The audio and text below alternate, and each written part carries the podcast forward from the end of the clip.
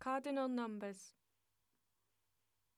Introduction Cardinal numbers are used to express the quantity of something.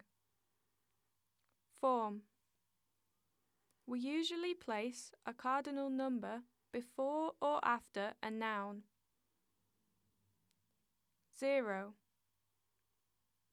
1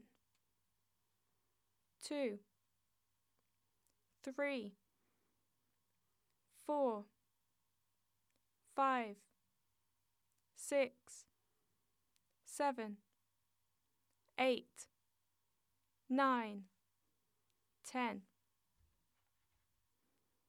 Example I have one cat. I have one cat.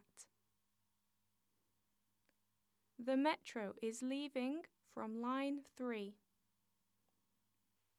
The metro is leaving from line 3.